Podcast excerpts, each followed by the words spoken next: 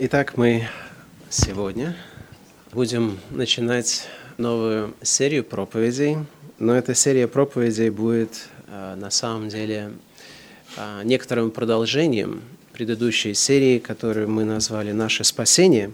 И как раз поэтому мы читали послание к Ефесянам для того, чтобы немножко напомнить себе об этой удивительной реальности и о том, что апостол Павел учил об этом – Апостол Павел сказал, что во Христе, в Нем, и вы, услышав слово истины благовествования вашего спасения и уверовав в Него, запечатлены обетованным Святым Духом, который есть залог наследия нашего для искупления удела Его в похвалу славы Его. И читая такие утверждения, наш разум очень быстро, я думаю, просто начинает сдаваться перед просто объемом того, что здесь говорится – но тем не менее нам написано это не для того, чтобы мы просто говорили, о, это слишком высоко или, или это слишком глубоко для меня, а для того, чтобы мы как раз могли развивать свой разум, развивать свое сердце и достигать этих высот и достигать этих глубин, вникая в то, что Бог сделал для нас. Поэтому апостол Павел, прекрасно понимая, то, что он пишет вещи, которые превосходят наше разумение. В 16 стихе также пишет нам, что он непрестанно благодарит за вас Бога, вспоминая о вас в молитвах моих, чтобы Бог, Господа нашего Иисуса Христа, Отец славы, дал вам духа премудрости и откровения к познанию Его. Очень многие сегодня люди на самом деле хотят – получить то, о чем Павел здесь пишет. Они хотят получить духа премудрости, духа познания, духа откровения к познанию. Но очень часто они забывают, что этот дух, это дух есть Христов, и он действует для того, чтобы открывать нам Христа. Это дух откровения к познанию Его – и чтобы этот Дух просветил очи сердца вашего, дабы вы познали, в чем состоит надежда призвания Его, и какое богатство славного наследия Его для святых, и как безмерно величие могущества Его в нас, верующих по действию державной силы Его, которую Он воздействовал во Христе, воскресив Его из мертвых и посадив одесную себя на небесах. Думаю, у нас будет даже, наверное, необходимость детально именно прорабатывать этот текст для того, чтобы глубже проникнуться этой истиной. Но то, что здесь лежит просто на поверхности для нас, что апостол Павел молился о том, чтобы мы познали то, что нам дано. Дух, которым мы запечатлены, благодаря которому, а, действию которого мы сейчас можем а, именовать себя верующими людьми, если вы истинно веруете во Христа – это есть тот дух, который был дан нам. Это дух, который производит в нас спасение. Это дух, который обладает необыкновенной силой.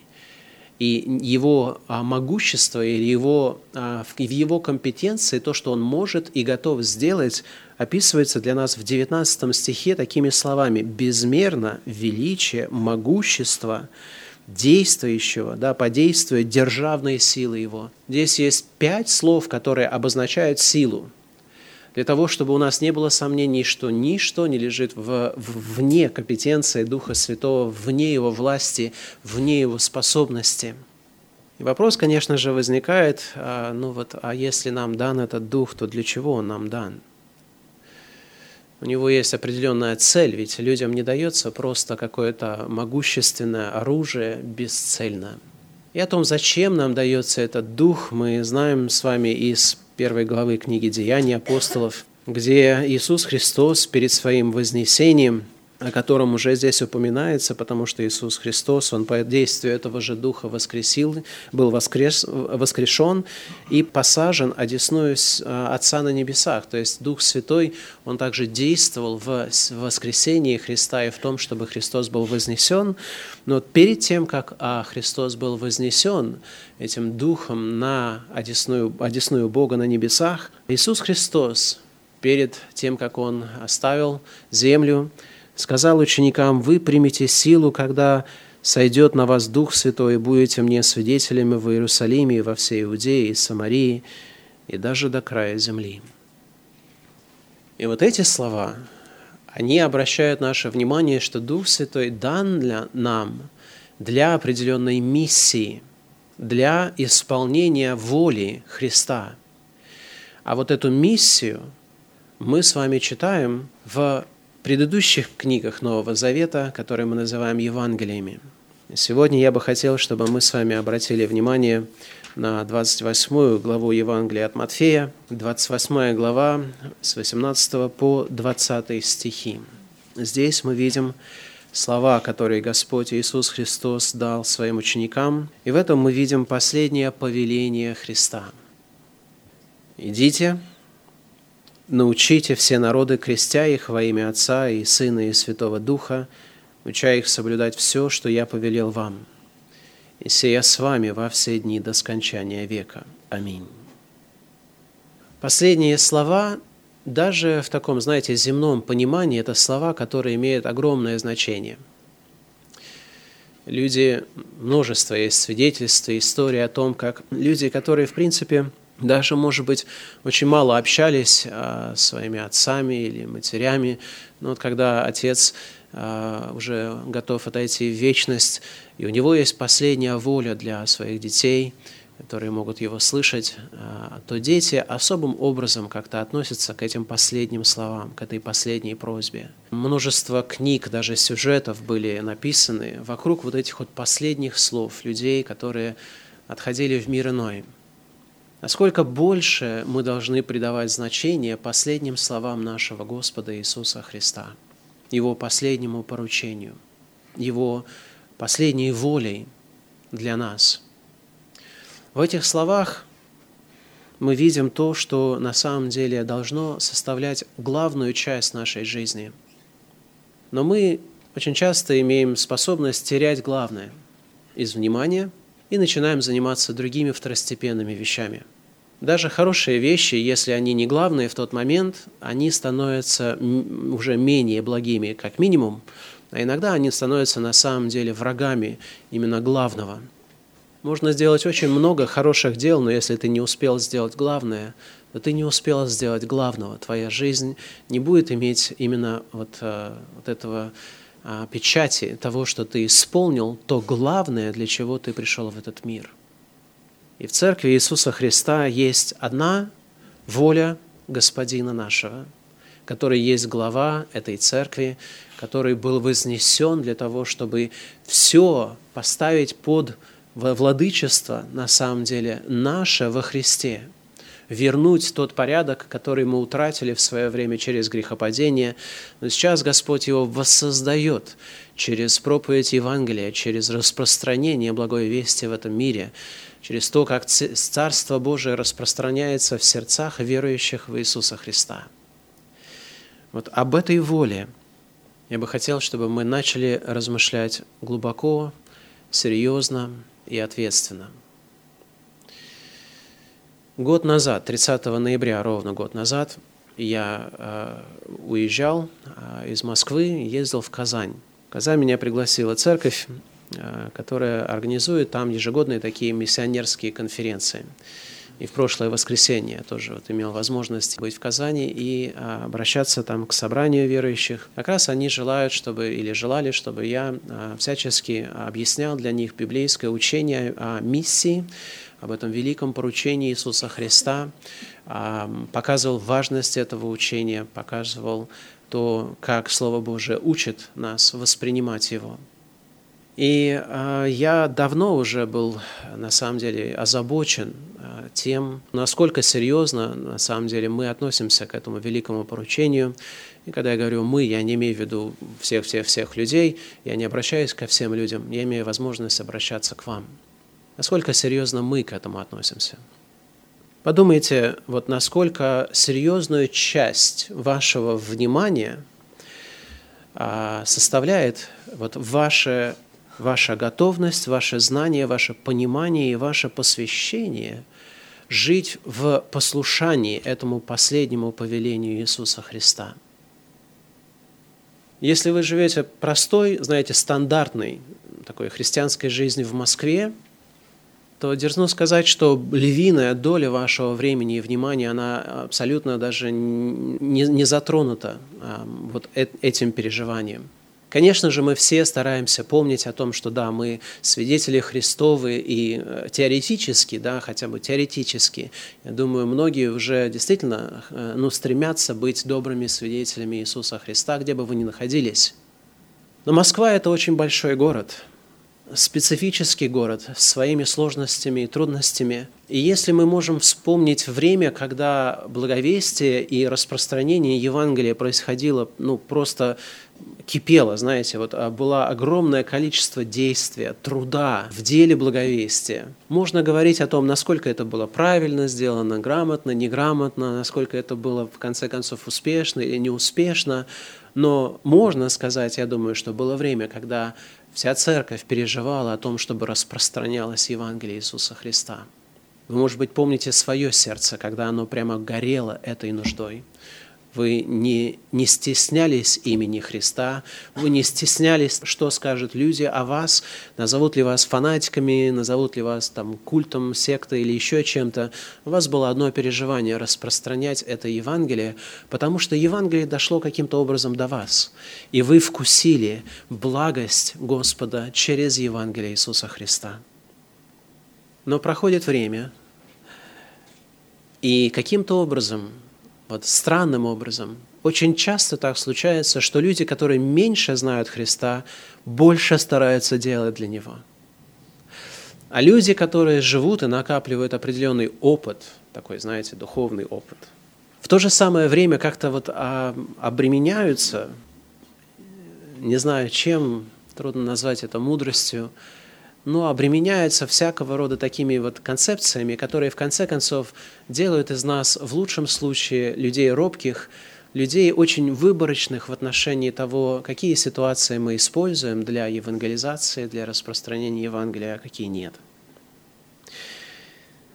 И эта проблема не чья-то, да, это не проблема каких-то там других людей. Это проблема, которая есть наша проблема – это проблема, на которую мы должны честно смотреть, а, честно должны смотреть себе в сердце, а, в свое сердце и действительно исследовать Слово Божие Писание и а, утверждаться в том, действительно ли мы живем согласно воле нашего Господина, которого мы называем Господом своим.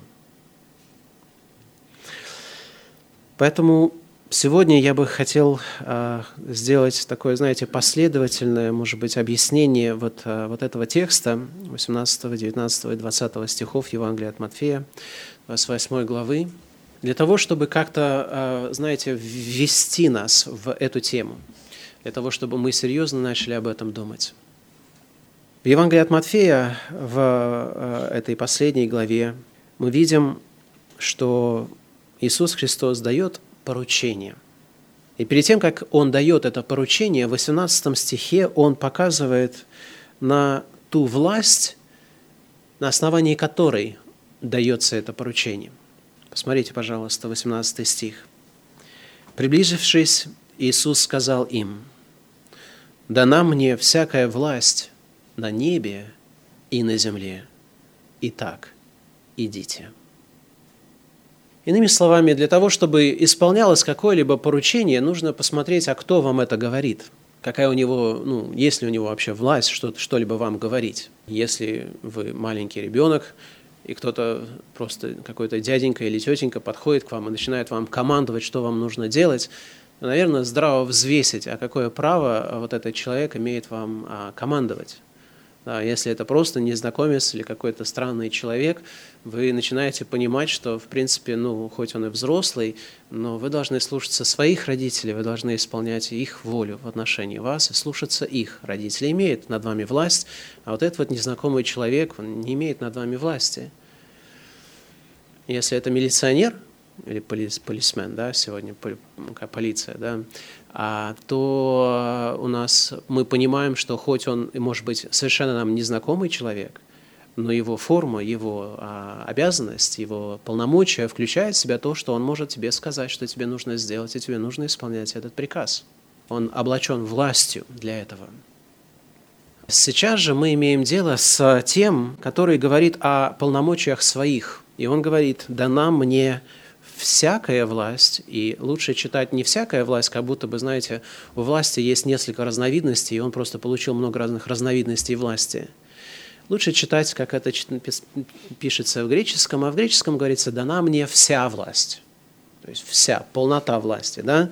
«Дана мне вся власть на небе и на земле». Иными словами, Иисус Христос показывает нам на то, что у Него есть полный авторитет повелевать нам. Повелевать нам то, что нам необходимо сделать, и повелевать нам в отношении всей той реальности, с которой мы имеем дело. У Него есть власть на небе, и у Него есть полнота власти на земле – у него абсолютно нет вот а, препятствия в том, чтобы где, где бы он не имел власти и не мог повелевать нам, куда бы он не мог нас послать. Поэтому Иисус Христос сначала утверждает, что у него есть полный авторитет, полная власть для того, чтобы нас послать на эту миссию. Обратите внимание, что эта власть ему дана.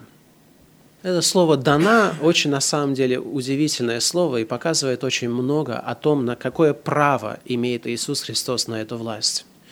В истории людей э, существует и было множество э, возможностей для людей, знаете, захватывать власть неправильным способом. Очень много царей приобрели власть насильно, они убили предшественника своего или какими-то другими способами, махинациями, приобрели власть. Она им не была дана, они ее захватили, они ее приобрели таким образом. Иисусу же Христу сказано, эта власть была дана – что говорит на то, что он имеет полное право владычествовать на небе и на земле. Мы уже говорили, что эта власть, она, а, пределы ее или же ее масштаб неограниченный. Это полная власть. То есть у нас есть люди, которые властны над какой-то частью, да, над каким-то регионом или еще а, какой-то территорией или группой людей. Иисус же Христос приобрел власть на небе и на земле – и это покрывает на самом деле абсолютно все существующее. Мы с вами, когда даже думаем вот об этом мире, то есть с человеческой точки зрения, вот есть Земля, то, что есть на Земле, а потом есть то, что не существует на Земле. И мы это называем небо, да, где-то там, космос и так далее. Вот Христос, когда Он говорит, дана мне власть на небе и на земле, Он говорит, что все, что существует, я над этим имею власть. То есть у Него есть полное право господство, у него есть полное право власти, у него есть полная власть, то есть полнота этой власти. И пределы этой власти, как раз мы говорим, что они покрывают все существующее. Этот авторитет – это основание для того поручения, которое следует в 19 и 20 стихе. А в чем это поручение? Или что мы можем извлечь из этих слов? Итак, на основании вот этой власти, которую Господь приобрел, сейчас нет возможности, наверное, развивать эту тему, каким образом Христос приобрел эту власть, но если вы вдруг вот впервые попали в контекст евангельских христиан и слышите впервые такие утверждения, то позвольте просто вам напомнить, что Иисус Христос приобрел эту власть ценой своей жизни. Он умер на кресте, заплатил высшую цену для того, чтобы искупить народ свой из рабства греха. Он действительно сделал то, что никто из людей больше не мог сделать, что Он есть Бог во плоти. То, что Он сотворил, приобрело Ему именно полноту власть. Власть, которую люди сначала утратили через свое грехопадение, верив ее этому страшному существу по имени дьявол – а сейчас Иисус Христос, Он разрушил власть дьявола своим искуплением, и поэтому Он имеет полную власть, полное право господствовать на небе и на земле и повелевать детям своим идти везде и проповедовать. Вот в то, о чем сказано в 19 стихе, слово «идите», это такое слово, которое, ну, я думаю, показывает нам на необходимость исполнение вот этого поручения. Потому что если мы не пойдем, тогда все, что Христос приобрел, хотя бы в теории, оно становится абсолютно бесполезным. Потому что Иисус Христос, Он умер на кресте, но Он умер на кресте, и сейчас спасение, которое Он приобрел на кресте, оно не распространяется автоматически. Оно не распространяется без усилий, да, каким-то таким магическим практически образом – Слово Божие конкретно утверждает, что вот это искупление, которое Иисус Христос сотворил на кресте, оно должно распространяться, и оно распространяется сейчас не иначе, как через людей, которые готовы идти, которые будут идти. Если вы не пойдете, они не услышат, а если они не услышат, они не могут обрести спасение, потому что спасение есть только во Христе. Эта тема вот спасение во Христе – это тема, которая вызывает возмущение огромного количества людей. Возмущение тем, что как можно так сказать, что лишь во Христе спасение. А как же там, буддисты, а как же последователи Магомета, а как же все остальные религии?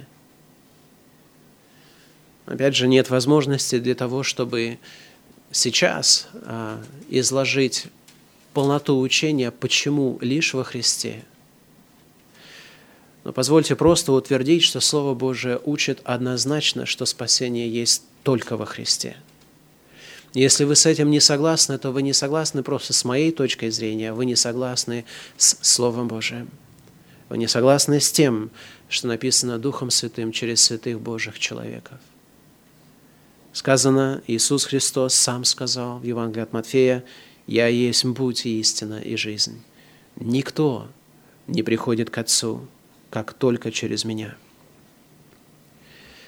Вы знаете, в последнее время люди научились обходить необходимость идти тем, что они а, объясняют это следующим образом. Ну да, они признают, что спасение есть только во Христе, только на основании жертвы Христовой. Они просто говорят, что на самом деле многие люди, даже которые не знают Христа, они пользуются благами, которые приобрел Христос. Они просто этого не знают. Поэтому, где вы встречаете благочестивых людей, будь то в Индии, будь то в Китае, будь то в каких-то странных вообще первобытных племенах практически, если вы находите человека богобоязненного, если вы находите человека, который старается жить правильной жизнью, то это как раз есть свидетельство того, что этот человек уже получает благодать от Христа. Он просто об этом не знает – а если вы получаете лекарство, которое действует в вас, вы просто этого не знаете, тогда, в принципе, не важно, откуда вы его получаете, главное, чтобы вы его получали. И тем самым объясняется, что, в принципе, ну, поэтому следует, что, наверное, не так уж и важно идти, важно, что Христос умер, важно, что вот эта благодать сейчас действует в мире. К сожалению, у нас есть очень именитый человек, который, в принципе, поддержал такую точку зрения, его зовут Билли Грэм – и это страшное на самом деле такое вот а, свидетельство, потому что, как, насколько я знаю, он никогда от этой а, концепции публично так и не отрекся. А если это так, тогда, в принципе, он а, подорвал все то, что сам делал на протяжении столь многих десятилетий, проповедуя, идя и объясняя людям Евангелие Иисуса Христа. Мы знаем, что идти необходимо – хотя бы на истории, на, на, на, на повествовании, которое находится для нас в книге «Деяния апостолов» в 10 главе. Вы помните, сотник Корнилий, он был человек благочестивый, боящийся Господа. И Слово Божие конкретно подчеркивает эту деталь о нем. И это очень знаменательно, потому что это очень важно как раз в нашем понимании. Это не был, знаете, какой-то страшный безбожный язычник. Он был язычник, но он был богобоязненный язычник – и в шестом стихе Слово Божие говорит о том, что ему необходимо послать людей и призвать Симона, называемого Петром, который гостит у некоего, у некоего Симона Кожевника, которого дом находится при море, он скажет тебе слова, которыми спасешься ты и весь дом твой. Если бы была правильная концепция, которую сейчас стараются развивать, что ну, главное, чтобы человек просто имел вот лекарство, а не важно, то есть знает он об этом или не знает, то вот этот стих, он не имеет никакого значения, и, и это повествование полностью теряет свой смысл. Потому что э, этому э, Корнилию уже не нужно было никаких слов, которыми он спасается, потому что он уже имеет это лекарство, он уже спасен. А здесь говорится о том, что тебе нужно послать человека для того, чтобы ты призвал Симона Петра, и чтобы Он пришел и сказал тебе слова, которыми спасешься ты и весь дом твой. Иными словами, идти – это необходимое условие для того, чтобы люди спасались. Как они уверуют, если не будет проповедующего, и как будут проповедовать, если не будут посланы. Поэтому послание и слово «идите» имеет огромнейшее значение для того, чтобы последняя воля нашего Господа и Спасителя была исполнена здесь на земле. Если мы не будем идти, они не будут слышать, и если они не будут слышать слова, которыми должны спастись, они не будут спасены, что бы вы ни говорили. Потому что вера от слышания, а слышание от Слова Божия. Итак, у нас открывается авторитет Господа, у нас открывается необходимость идти и благовествовать. И потом объясняется нам задача вот этого повеления. А задача открывается нам в 19 стихе. Далее «Идите, научите все народы, крестя их во имя Отца и Сына и Святого Духа, уча их соблюдать все, что я повелел вам». Задача по большому счету объясняется для нас вот этим одним главным словом «научите все народы». Вот это слово «научите» вы, наверное, слышали. Это слово, которое означает «делайте учеников из всех народов». Да? То есть вот делайте их учениками Иисуса Христа, крестя их во имя Отца и Сына и Святого Духа, опять же, уча их соблюдать все, что я повелел вам – будет у нас возможность больше и детально, может быть, посмотреть на вот это вот на вот эту суть этой задачи, какой, какое великое, ну, насколько она действительно огромная, эта задача. Но по большому счету, для того, чтобы учить, вам сначала нужно самим знать. Вы не можете учить тому, чему вы сами не научены. И у меня вопрос к вам, вот чему вы научены? Научены ли вы? На самом деле. Я знаю, что любое религиозное сообщество, оно чему-то людей учит. В конце-то концов, нужно же как-то объяснять, вразумлять, наставлять. Вопрос заключается в том, чему вы научены. И э, является ли ваше образование полноценным. Да, потому что сказано не просто научите все народы крестя, а уча их соблюдать все, что я повелел вам. Прежде всего, нам нужно знать, что повелел Христос – для того, чтобы учить людей словам Христа, это означает, что каждому человеку, который дерзает а, исполнять вот это поручение, ему нужно на самом деле научиться разбираться в том, чему он был научен, в чем есть учение Иисуса Христа, в чем есть повеление Иисуса Христа, а в чем есть человеческое повеление. Для того, чтобы вы не учили людям человеческой мудрости, но научали людей именно повелением Господа Иисуса Христа. Знаете ли вы эти повеления сами? Являетесь ли вы носителем этого учения? Для того, чтобы научить, нужно сначала тоже научиться слушаться, став учеником. Не просто вы должны знать, что нужно сделать, вы должны исполнять то, что Господь повелевает вам, чтобы вы действительно вбирали в себя вот это учение, вы были иллюстрацией этого учения в своей жизни – вы знаете, для того, чтобы учить, тоже требуется подготовка. У нас есть преподаватели. Вы знаете, преподаватели, они проходили школу, кто-то их учил. Потом они проходили обучение, которое делало их способными учить других. Правильно? То есть у них уже было знание, они уже прошли школьную программу, они, в принципе, должны знать, чему нужно учить дальше детей – но перед тем, как они бросились и начали учить детей, они пошли в какие-то высшие учебные заведения часто, где их учили, как нужно учить. Они приобретали навыки того, как правильно работать с детьми, или если вы преподаете в высшем каком-то учебном заведении уже с молодыми людьми. И это требовало подготовки, и даже когда вам объяснили, как, вы, как вам нужно это делать, Всякий учитель знает, что перед тем, как он войдет в эту, в, эту, в эту классную комнату, перед тем, как он будет обращаться к детям или студентам, он должен подготовиться к этому. Он должен подготовить материал, который он будет преподавать на протяжении определенного цикла занятий. Поэтому он должен это сделать. И следующее, что нужно, чтобы происходило научение, Не просто человек должен сам знать, чтобы он мог учить. Не просто он должен принимать это учение, да, соглашаться внутренне и являться, и быть примером этого учения в своей жизни. Не только он должен подготовиться это сделать, но последнее, что ему необходимо, как минимум, исполнить, это проявить инициативу. Сегодня у нас вот образовательная система так построена, что, в принципе, всех людей, ну, всех детей обязывают идти в школу почти – да? В этом смысле учителя не бегают за студентами, они не приобретают учеников. Но в нашем случае Слово Божье говорит, идите, научите. Это означает, что для того, чтобы научить людей, нам нужно сначала проявить инициативу, достичь этих людей и сделать их своими учениками Господа.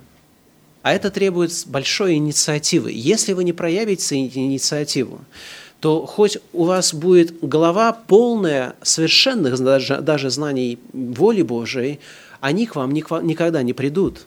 Вы должны сделать так, чтобы найти этих людей, чтобы вызвать у них интерес для того, чтобы их учить тому, что Господь Христос повелел вам. Если вы спрашиваете, а куда нужно идти или кого нужно достигать, тогда Иисус Христос сказал это просто фразой «идите, научите, все народы. Все народы – это всеобъемлющее такое значение, да? то есть предел нашей деятельности – это все человечество. Но здесь не сказано каждого человека, здесь сказано все народы, все народности. Это на самом деле не ошибка. А Иисус Христос не оговорился в данном случае, Он имел в виду все народы –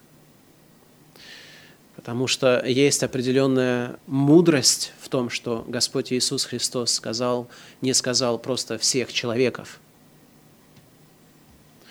И апостол Павел прекрасно понимал, что Христос Иисус повелел, и поэтому он распространял Евангелие первое, где еще его не распространяли никто. Он шел туда, где Евангелие не было слышано вообще, и он шел в разные народы. Благодаря служению апостола Павла Буквально за несколько десятилетий Евангелие Иисуса Христа распространилось на огромной территории, потому что люди, а, своего рода появились христианские церкви в разных народностях, в разных группах людей, и эти люди начали распространять Евангелие уже внутри себя, исполняя волю э, Иисуса Христа. Но даже об этом стоит говорить детально, более отдельно. Вопрос заключается в том, если такая задача, а задача кажется а, просто огромной, неисполнимой, все народы, серьезно все народы, ну, Христос сказал все народы, поэтому, наверное, нужно воспринимать это серьезно. Тогда вопрос, а каким образом мы будем это делать? Здесь как раз в словах «се я с вами во все дни до скончания века» мы видим силу, которую Господь дает для исполнения этого поручения. «Се я с вами» Человек находится с нами не просто для того, чтобы смотреть на нас. Иисус Христос не просто пребывает с нами для того, чтобы, знаете, вот просто, знаете, как вот, ну, я не знаю, как надзиратель просто брать и вот требовать от нас чего-то. Иисус Христос, Он тот, который с нами для того, чтобы помогать нам в исполнении этой воли. Мы сейчас являемся телом Иисуса Христа – и тело Иисуса Христа, как можно оторвать его от головы, как его можно вот а, просто, знаете, думать о том, что вот голова, как бы она там на небесах где-то сама по себе, а вот тело, оно здесь на земле тоже само по себе. Нет, Иисус Христос пребывает в церкви, он анимирует это, это, э, эту церковь. Слово «анимировать» означает «дает жизнь», Он направляет, Он дает нам силу. И это и есть сила Духа Христова. Христос сейчас физически пребывает одесную Бога на небесах. Но Он сказал, что лучше будет для вас, если я пойду, потому что я пошлю другого утешителя. Этот другой утешитель есть Дух Христов. Христос пребывает здесь Духом Своим. Таинство единства триединого Бога – это таинство, которое никто из людей не может до конца осознать, понять, но мы можем в это верить. И мы знаем, что Иисус Христос, Он не шутил, когда Он сказал «Се я с вами во все дни до скончания века». Он действительно имел это в виду. И Он имел в виду, что Он будет пребывать в нас Духом Святым. И это пребывание Духа Святого есть пребывание силы, потому что в Деянии апостолов, как мы уже с вами обнаружили, в первой главе говорится, вот этот Дух, когда Он снизойдет на вас, вы примете силу. И эта сила не дается для того, чтобы мы с вами просто, знаете, обрели такую удобную, комфортную, безоблачную жизнь. Эта сила дана нам для исполнения великого поручения. И у меня есть такое предположение, которое мне кажется разумным. Некоторые люди жалуются на то, что вот они не чувствуют присутствия Божия в своей жизни, не чувствуют силы Божией в своей жизни.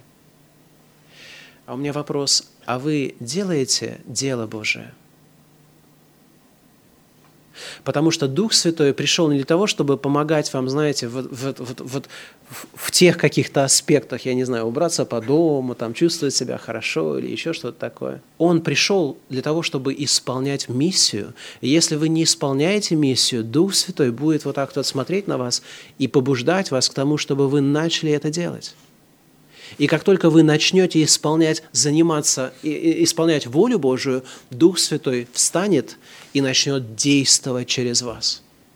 Он начнет действовать в вас, через вас.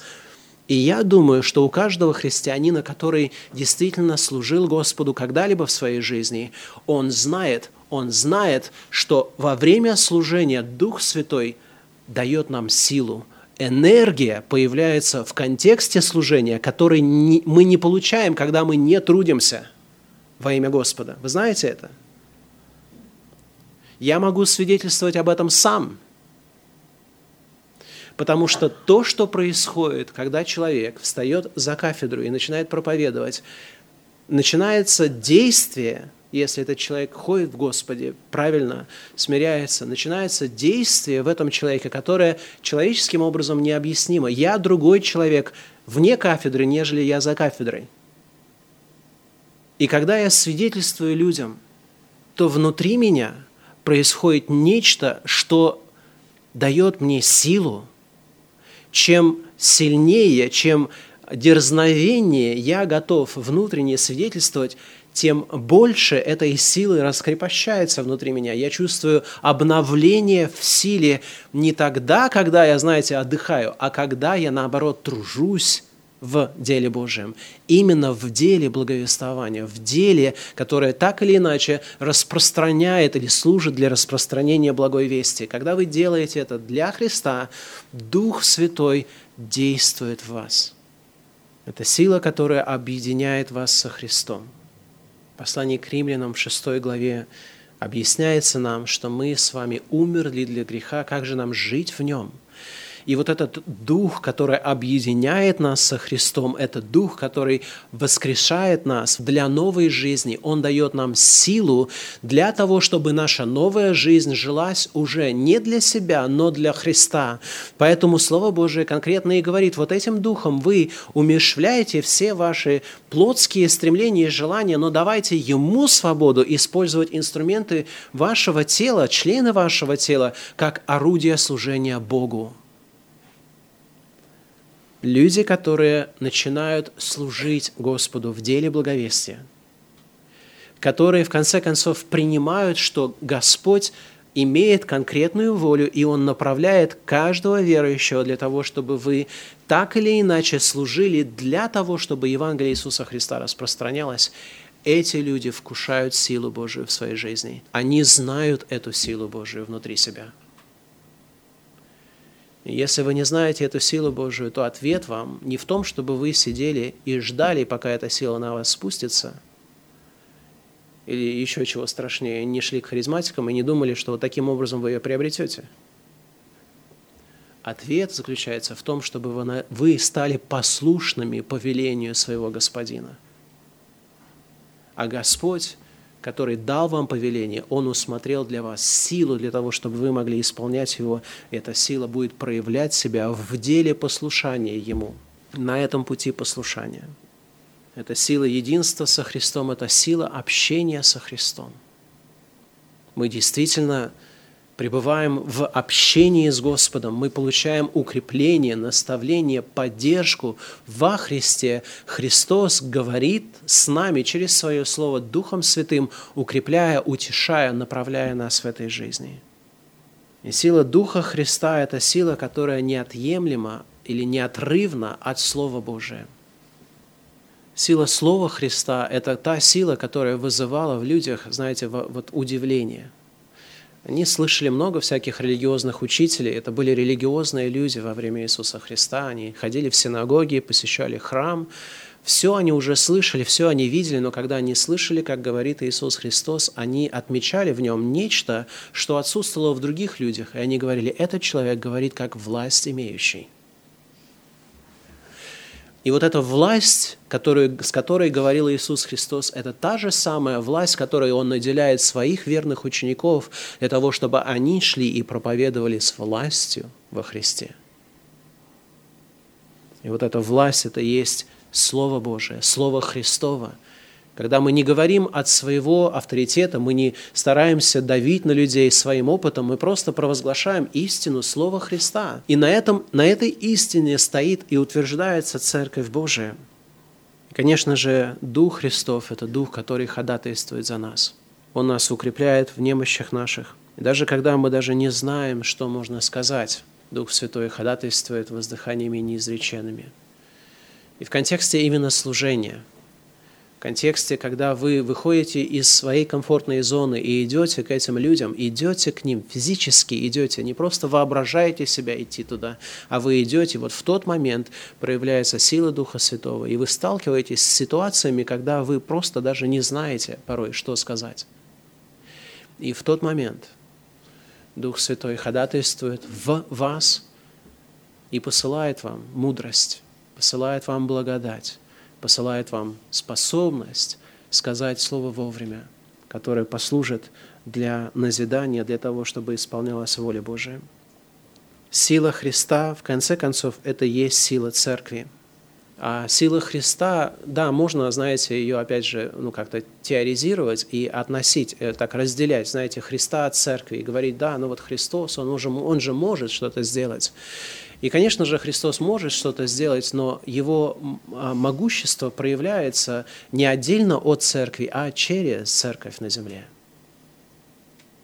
Это очень важно нам слышать для того, чтобы мы с вами в конце концов познали, что сила Христа равна тому, насколько мы с вами сильны во Христе. И в том, что Христос имеет ограниченную власть – но он действует не иначе, как через свою церковь, не иначе, как через своих учеников. Дух Святой действует не просто как-то вдали от церкви, хоть он действительно действует по всему лицу земли, но когда он действительно старается исполнять волю Господа, то он не просто действует отдельно и Корнилию как-то внушает истину Евангелия, он говорит Корнилию, посылает ему ангела, посылает ему ангела и говорит, пойди призови вот этого человека – не через ангела даже проповедуется Евангелие, а говорится, вот позови вот этого человека, он тебе скажет правильные слова.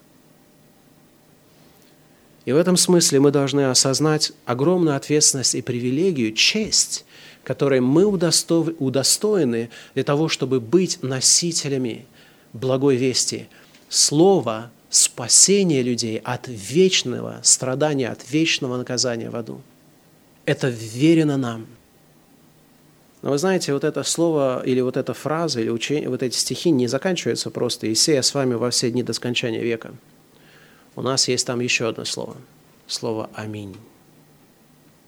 Я как-то, знаете, просто относился к этому слову почти как, ну, такой вот приставки такой, вот, знаете, вот э, хорошее это, утверждение, мы говорим, да, аминь, замечательно, правильно сказал брат, да, и не вкладываем в это большого значения – и только когда я начал вот, действительно постарался вникать в это, мне кажется, что одно дело, когда мы говорим слово «Аминь», мы своего рода говорим «Да будет так, да будет так». И а, это наше пожелание, да, это вот наша подпись своего рода в молитве. Мы говорим «Аминь, да будет так, пусть это будет воистину». Но представьте себе, что это означает, когда Христос говорит слово «Аминь». Иисус Христос дает повеление, и потом Он говорит «Аминь», И вот это «Аминь» означает, что это повеление исполнится. «Аминь» – это есть гарантия исполнения повеления Христа.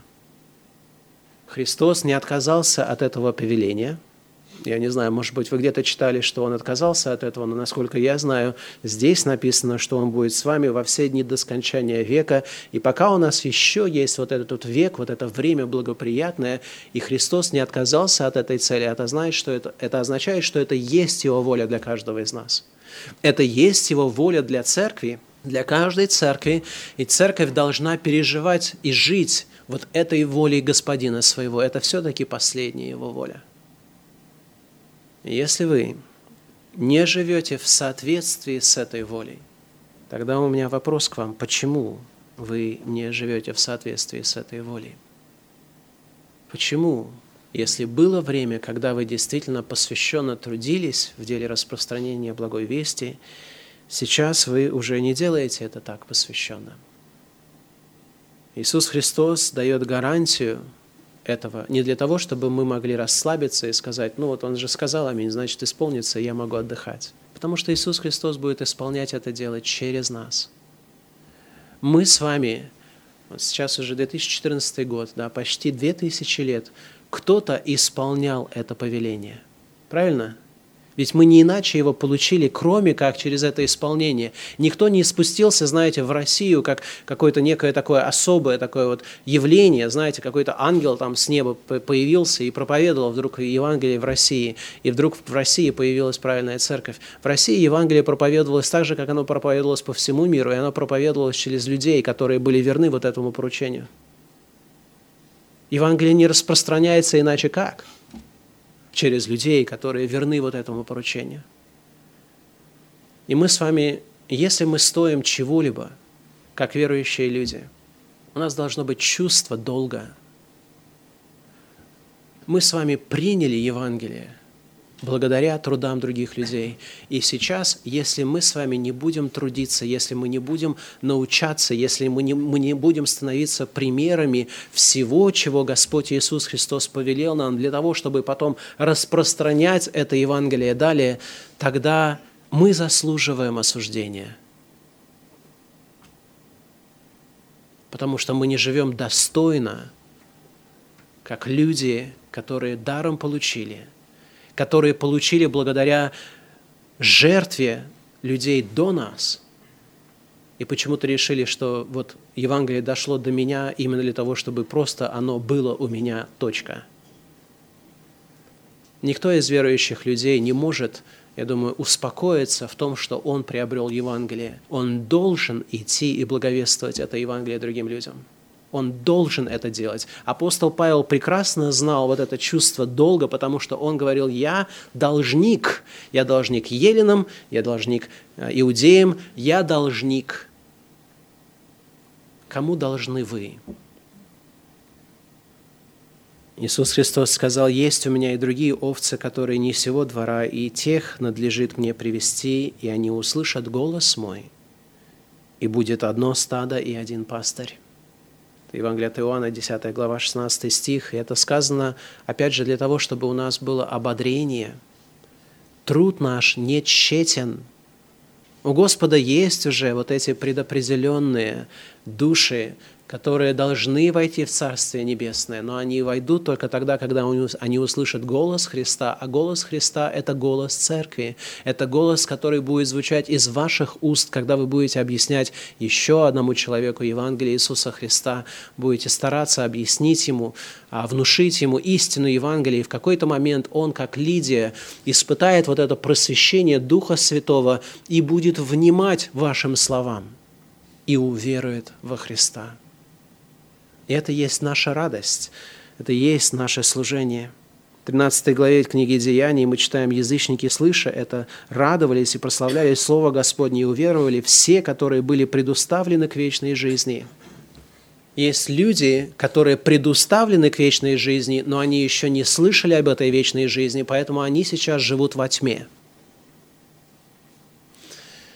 Я специально а, вот вопрос предопределения и избрания в серии «Наше спасение». не рассматривал детально, не потому что это неважные темы, а потому что я их специально хотел рассматривать в этом блоке. В понимании того, что вот эти истины даются нам для того, чтобы ободрить нас – в деле благовестия. Поймите, что да, хоть не каждый человек, который будет слышать слова благой вести, а, уверует. Есть люди, которые обязательно уверуют. Это есть то, что Господь уже сотворил. Он избрал их уже, они просто ждут услышать. Такие люди есть. Это должно нас окрылять, это должно нас подвигать к тому, чтобы идти. Когда вы будете благовествовать то будет исполняться слово, которое записано для нас в книге Исаии, 55 глава, 11 стих. «Так и слово мое, которое исходит из уст моих, оно не возвращается ко мне тщетным, но исполняет то, что мне угодно, и совершает то, для чего я послал его».